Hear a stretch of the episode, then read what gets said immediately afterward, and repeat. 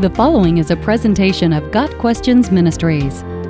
How should a Christian view entrepreneurship? An entrepreneur is someone who creates and runs a new business for profit by selling products or services.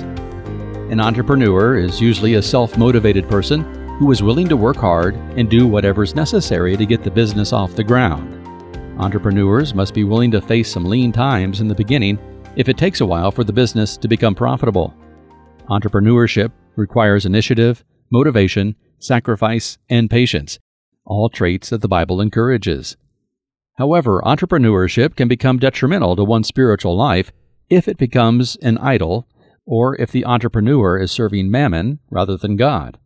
Some entrepreneurs become so immersed in work that they neglect family, friends, their health, and the Lord. When anything takes our total focus for an extended period of time, it can shift our lives out of balance. So, Christian entrepreneurs must work to keep priorities straight and remember that a business with God's blessing will fare better than one without it. The Lord will not tolerate our idols, so a new business owner must work to keep success from becoming more important than anything else.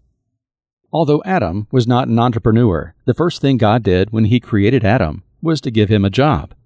We are created to work, to use our minds and our hands to subdue this world and rule over it.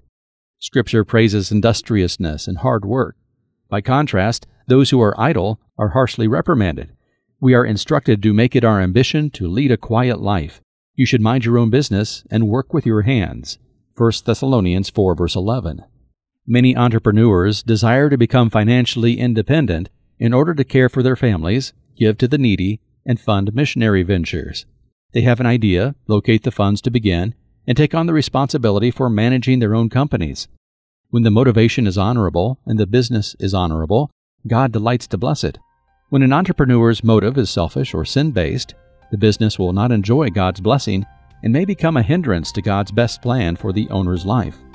As with all decisions, Christians must seek wisdom from the Lord before taking that first step in establishing a business. Part of wisdom is planning ahead when wisdom says it's a good idea, when all costs have been counted and the priorities are straight, entrepreneurship can be a benefit to the entrepreneur and to the world. Got Questions Ministry seeks to glorify the Lord Jesus Christ by providing biblical answers to today's questions. Online at GotQuestions.org.